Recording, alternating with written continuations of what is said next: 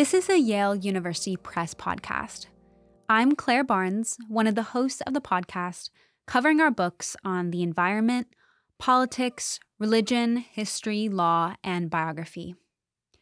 I'm excited to welcome our guest today, Helen Fry, author of Women in Intelligence The Hidden History of Two World Wars.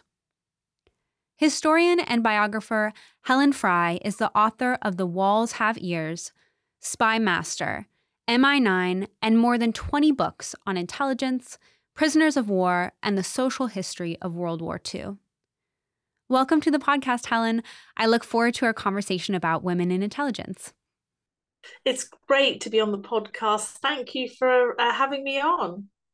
Women in Intelligence The Hidden History of Two World Wars is a groundbreaking history of women in British intelligence, revealing their pivotal role across the first half of the 20th century. Many history lovers are fascinated with stories of espionage, especially during this period. Yet, many of us haven't heard about women's contributions to intelligence operations during the two world wars. Why is this the case? What I discovered during my research is that the stories of women in intelligence has largely been obscured by official secrecy. It's true also for many of the men who were involved in intelligence, although we have a lot more of those stories than we do for the women. And I felt it was important, the stories that I discovered, to put them in one book because I wasn't sure whether my colleagues, my historian friends and colleagues, would actually include these stories if they were doing a similar history. And I feel it's it's great, great to have done that. I was really astounded by the numerous roles that women had from administrative work to being part of covert operations, serving as tactical leads for naval and aerial operations, and more. As well as, you know, as you just mentioned, the ways in which these stories have been obscured by official secrecy and these women's vows of secrecy that, you know, maybe they never told their families that they were involved in these efforts. I'm wondering um, if you could talk more about what access to the documents that you did have, and did you conduct interviews with those who were still alive? So, across 20, 25 years of my research, I've been working a lot on the files of military intelligence, and they're absolutely fascinating. Most people think they're incredibly dull, and you're wading through a lot of boring material. But actually, the gems and the stories are there. And it's during that wider telling of various stories of intelligence and espionage that I uncovered some of the stories of the women. They're deeply hidden in files. So the declassified files that we have, some of it's quite accidental, some of the stories that I've uncovered. But I did interview some veterans over the years, yes, and I've held back those interviews until now for this particular book. Not that I realized even five years ago that I would write this book, but for me, it's incredibly important because not many women or even male historians in the UK actually work on military intelligence files. And so I felt that their stories would be continue to be obscured actually. And they did, as you said, take that vow of secrecy to the grave, many of them. And many of them wouldn't talk to me until they knew their particular files had been declassified.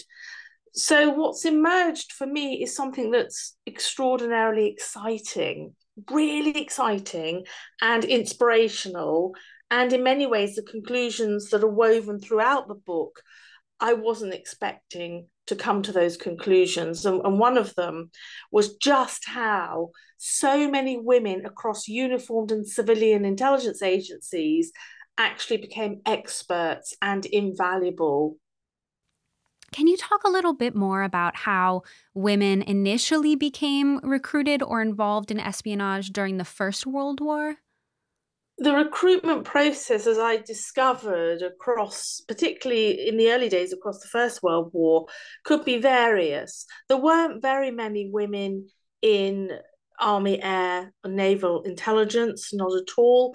there were just a few that I talk about, a group of women called Hush WAACs, who effectively go to France by 1917 and they're involved in kind of decoding and code breaking, but they're incredibly rare. There's only a dozen of them in the intelligence agencies like MI5, which is in charge of home security in the UK, we do have women even before the First World War, but they're not really, there aren't many of them, and they're not really doing anything beyond secretarial and administrative roles.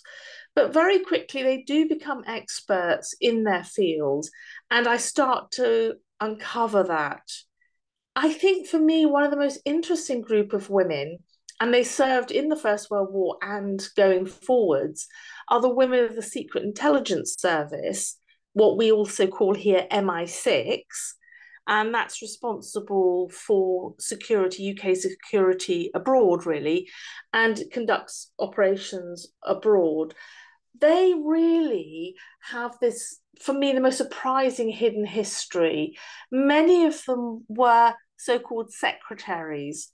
But when you look under the surface, they weren't secretaries at all. They're working out of passport offices and embassies across Western Europe and elsewhere.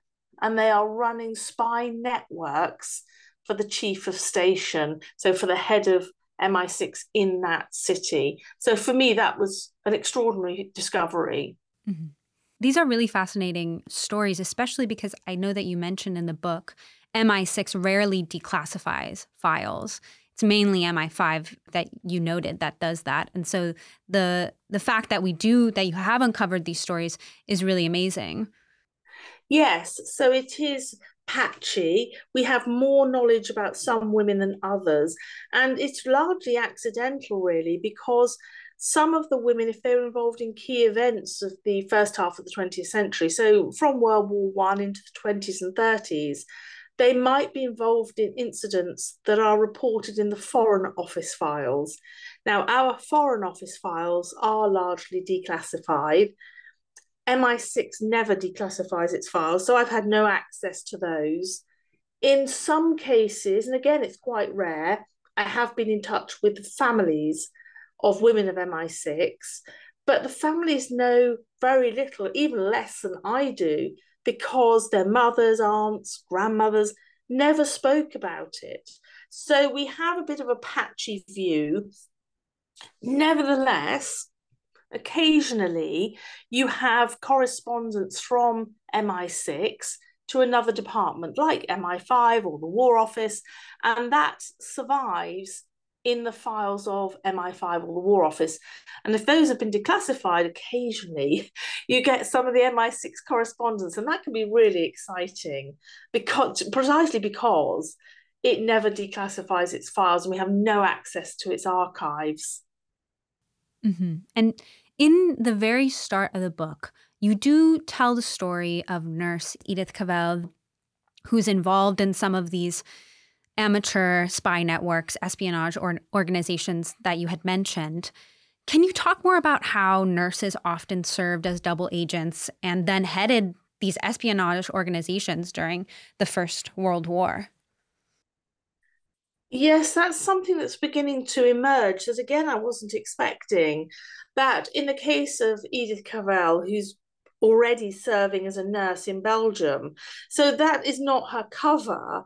She's in there before the First World War. But when the First World War breaks out, she decides to stay in Belgium and work as a nurse and help wounded French and British soldiers. The Germans have occupied Belgium and the occasional parts of, of northern France and Luxembourg as well, of course. So she decides not to come back to the UK. She decides to stay where she is. And then she starts with others to smuggle some of these soldiers and French resistance fighters back to their own countries. And that in itself was hugely dangerous. But what I really discovered, and I think I'm proud that this was possible for the book, I discovered she actually was a spy. And that's been a huge debate in the UK for almost 100 years. And it's something which, of course, she paid with her life in October 1915 because the Germans did execute her. They believed she was guilty of espionage. But we didn't really have the documentation until I was able to work on archives in London and Brussels. And I was able to find definitively the answer. She was, in fact, a spy mistress, which means that she founded, she established her own spy network with a Belgian architect, and together they ran this intelligence organization and smuggled intelligence out to the British. So incredibly brave, so courageous. Mm-hmm. That's amazing that you uncovered that she actually did was acting as a spy and I'm I'm also really fascinated that you write about the really fascinating materials that they use to convey secret messages such as knitted messages into jumpers, secret ink, and cookery books, to name a few. Can you tell us more about the materials that, that these spies and spy mistresses use to convey information? It's fascinating that as early as the First World War, and probably before, invisible ink was being used in letters and correspondence I actually came across a file which had examples, samples of invisible ink, and it dated to the First World War. And this is is rare to find in declassified files, and it's quite um a magical moment in many ways and you don't quite believe that you, you you're handling such extraordinary original material that's over 100 years old because you're allowed to, to touch the files and, and the material in it. So for me that was really exciting to think that these are real messages. And they also conveyed messages tiny messages. They wrote tiny tiny messages handwritten which they folded almost to the size of a postage stamp which they hid in a sort of envelope. And then many of the women they were kind of invisible to the Germans. The Germans didn't expect women who were cycling around the country that was being occupied. They just thought they were going to the bakery or maybe they're visiting relatives. But they're cycling around, they've hidden little messages inside their bread basket, they've hidden tiny messages in their corsets, uh, their underwear, all kinds of places in broom handles, anywhere to be able to transport these messages. And they went out on secret routes, really, whenever they could, into neutral Holland. Holland was not occupied by the Germans in the First World War. And then those messages would make it back to the British Intelligence Office. And some of those messages, not just the invisible ink, but those messages I worked on as well, and they are utterly extraordinary. They just sit in the palm. They're so tiny in the palm of your hand. And I think, you know, what kind of journey that message has had. They are real, original messages. That's so fascinating. I'm I'm really interested in the physicality of of experiencing some of these materials. Uh, the image of of these really small messages in the palm of your hand is really a powerful one. And I'm wondering if you can uh, speak more to the ways in which women moved inconspicuously through these neutral territories. At, at the beginning of, of the book, you mentioned that even though many of these stories are unknown to the public, people still, from figures like Mata Hari, have this sensational view of of women spies and their use of their sexuality or kind of the femme fatale stereotype. Yet at the same time, this book shows that many of these women moved very secretly and inconspicuously through not only places, but their information moved in this way. Um, can you talk a little bit more more about that? I think it's because they are ordinary women behind enemy lines. They are not the Mata Haris, the glamorous, exotic dancers, the femme fatale. They are women as young as 18, sometimes actually as young as 16, who are still at school. They are varying these messages around, sometimes walking, sometimes cycling. They are very much part of the developing intelligence methods, really, but even up to women in their 80s. And you mentioned the coded messages, they were knitting outside their cottages, some of them and they were knitting codes of what they could see behind enemy lines, and in particular, the movement of German troops across Belgium because the, the German troops to go to the front line in France, they had to cross Belgium from Germany. They couldn't go straight from Germany into France. So that was ideal. If you could set up observation posts, and there were men and women doing this, but the men, of course, would be much younger still of school age, or they would be much older at retirement age because men of eligible age would be fighting. So they would stick out. You know, if you saw those in enemy territory, you think, the Germans would think, oh God, could that be a spy? Because why isn't he in his regiment? Why isn't he fighting? So the women had that extraordinary ability to move around because they were not expected to fight. There was no legal framework for them to carry arms. And in fact, as you would have picked up in the book, they were not protected by the Geneva Convention. So they were doubly at risk if they're captured carrying guns or even not. I'm not saying that all of them did in the First World War, but they had to be really careful if they were caught in terms of espionage, they couldn't pretend that they were on leave from a regiment because they were not fighting. So not only are they largely invisible, but the risks that they take are so much greater. And I just love their stories. I love the fact that they are doing everyday events like knitting outside their homes, but they are watching the train networks, they are watching what armaments, reinforcements the Germans are moving on these trucks, you know, these great big long trains, what horses and artillery are being moved, and they knit various codes about what they're seeing into a jumper or a scarf. And that ordinary item gets sent over the wire from behind enemy lines to the British. The Germans don't suspect. They just think it's a jumper or a scarf they're knitting for their family. I, I just love those stories. It's so, so clever. Those invisible networks that you're talking about are so fascinating. And, uh, but as you mentioned, if if a woman was caught in espionage, the risk was so great. I there was a interesting note in the book that you mention some men actually dressed as women to take advantage of the their invisibility moving and and to be less conspicuous which i which i thought was also such an interesting note in the book. Yes i thought that was important to put in and it's something that happened in the second world war as well. There was this conscious knowledge for those networks working behind enemy lines that if you had to smuggle someone through that territory or if they had a really important mission, it didn't happen very often as far as we could tell, but they could, you know, dress as a woman and be inconspicuous. That's so fascinating. I'm I'm wondering if we can turn to the interim period between uh, the two world wars and in this period between the Treaty of Versailles and the start of the Second World War, you tell the story of the SIS secretaries. What were the SIS secretaries and why do they provide such a good snapshot of this period?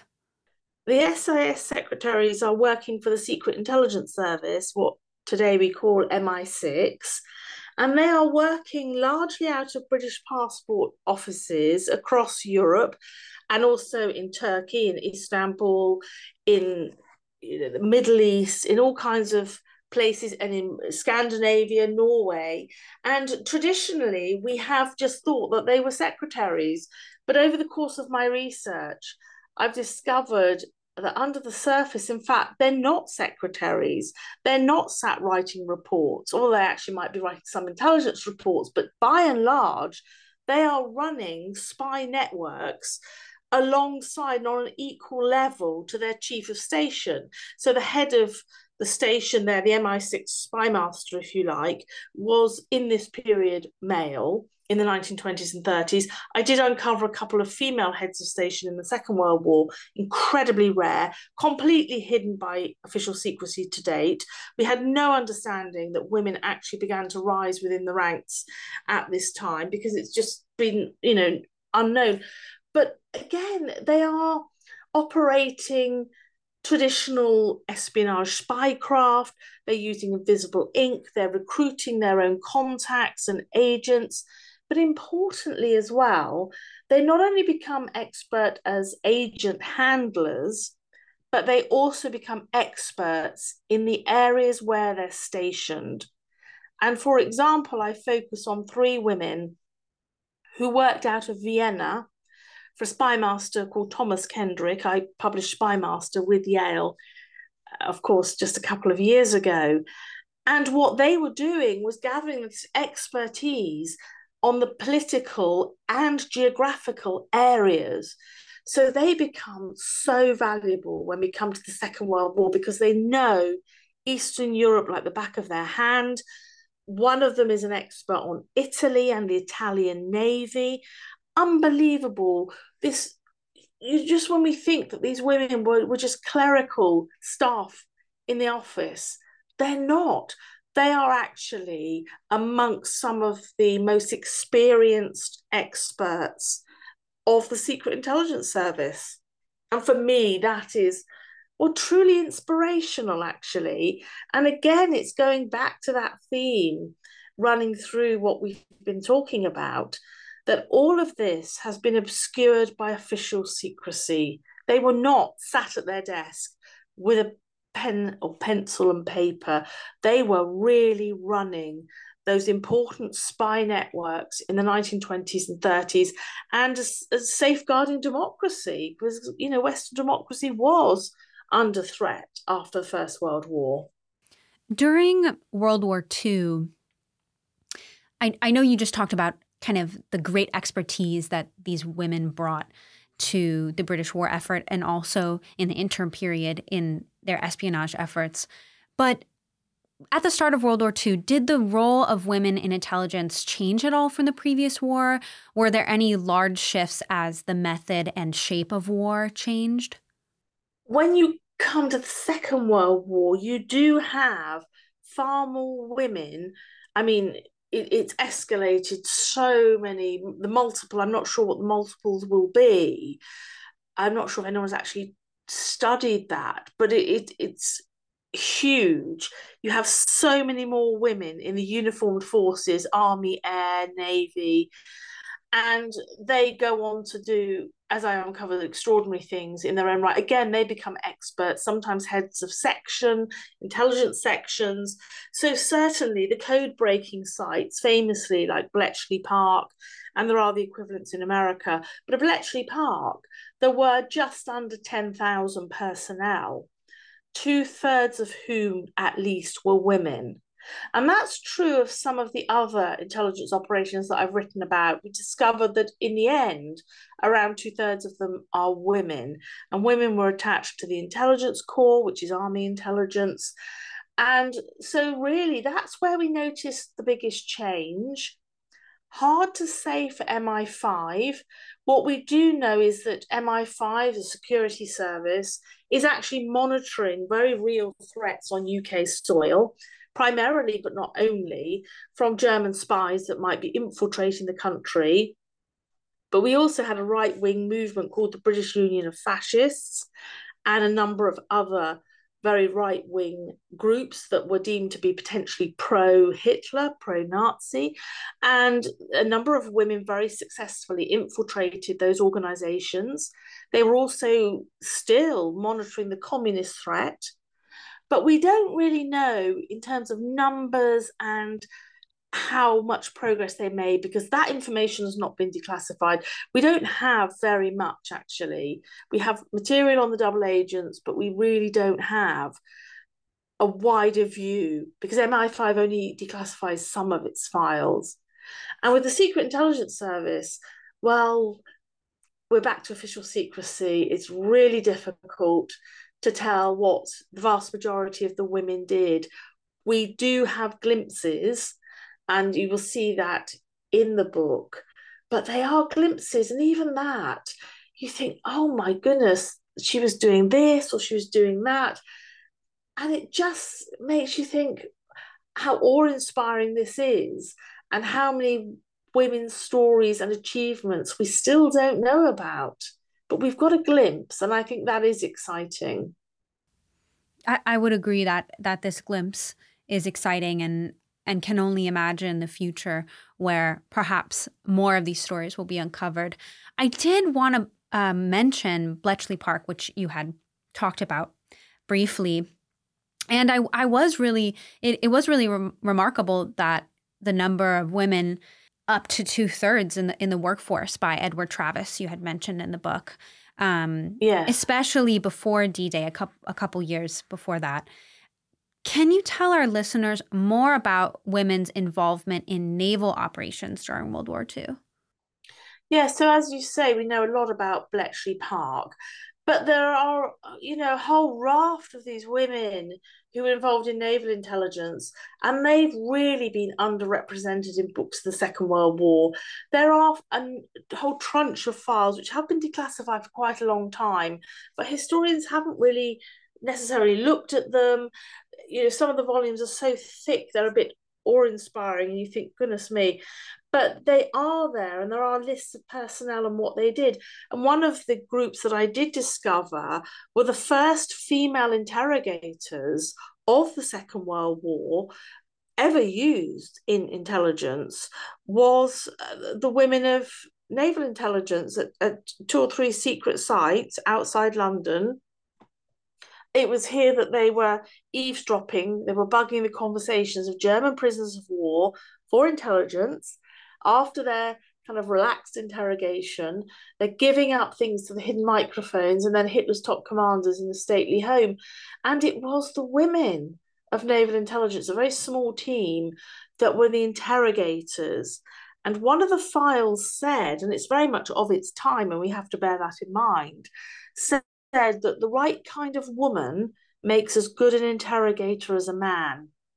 And that realization in the wartime was was a significant shift because interrogation was very much a male world. And the german prisoners expected to be interrogated by two men two or three men but in walk two women and it, it kind of completely throws them off their guard.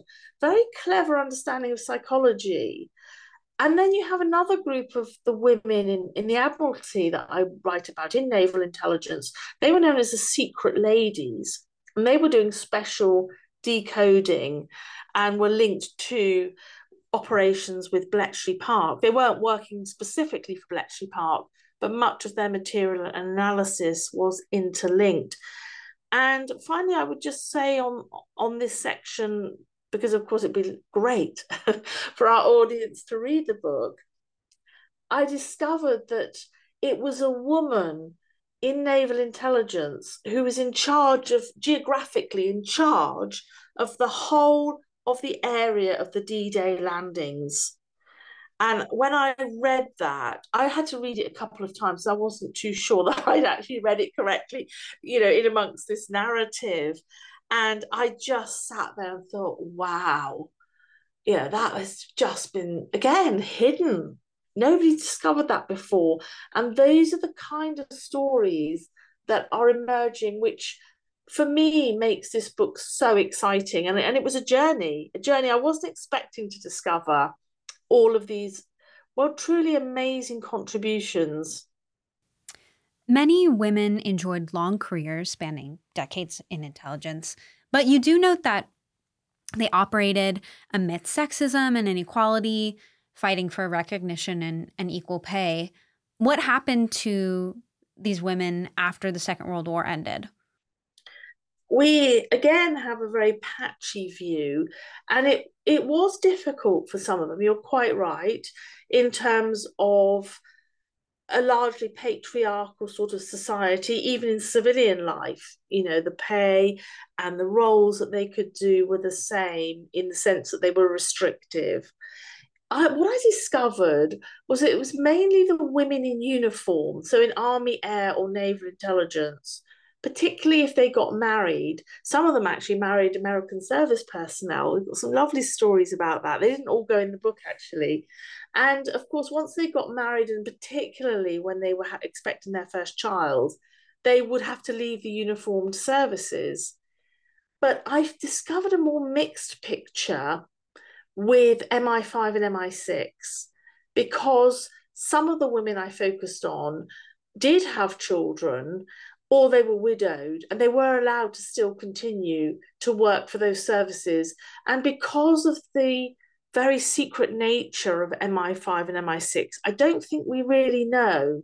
I think the progress, I don't know about in terms of ranks and what they achieve, because we have a very small picture in the Cold War. We don't, and beyond, we really don't know what they have actually achieved. It's, it's secrecy again. But again, we get that glimpse that women did not automatically have to leave once they got married or they were widowed or they had children. And, and that for me provides a much deeper understanding already, just on the patchy information we have, that we can no longer just say women were restricted totally and had to go back to their old life after the war. It wasn't true for all of the women. Some of them, their expertise was so crucial that the intelligence services kept them on. That's so fascinating that from this history, we get a much richer picture of women's contributions to British intelligence, even even amidst this background of sexism. But you know, as you mentioned, these women were still kept on because the the product, what they were delivering, their intelligence was so important. And I'm wondering, are there any stories that were really quite remarkable, but just didn't make it into the book? I, I know that you had mentioned some about British women intelligence officers who married Americans, but uh, is there anything else that you wish had just made it in into the book? Well, there was so much that, in a sense, I did have to make choices. And I had to make choices on which women to sort of represent each of the chapter sections across those two world wars and the interwar period. So, no, I think the book is a full history as the book is. I think it's always have had to be a matter of choice. And I think what you actually said, we get a deep, richer insight. And for me, that's exciting in itself. I don't have any regrets that there were other stories I should have put in. There are always going to be other files that I couldn't have reflected, some of them in significant detail, and there just isn't the space to be able to tell those stories. But that hopefully will be picked up by other historians and they will contribute and add to what has begun here. It is telling that you know you you reflect on the choices and the stories that are included in this book and they really are so powerful and i think from this short conversation on the podcast we can see how this book really does celebrate and bring to life the stories of women intelligence officers and despite their challenges demonstrates just how impactful and pervasive their presence was in the british war effort yeah, and one of the other things I think is an understanding that it wasn't as black and white as a narrative that I'd been handed down. You know, I, I came to the research perhaps with my own stereotypes about the restrictions on women.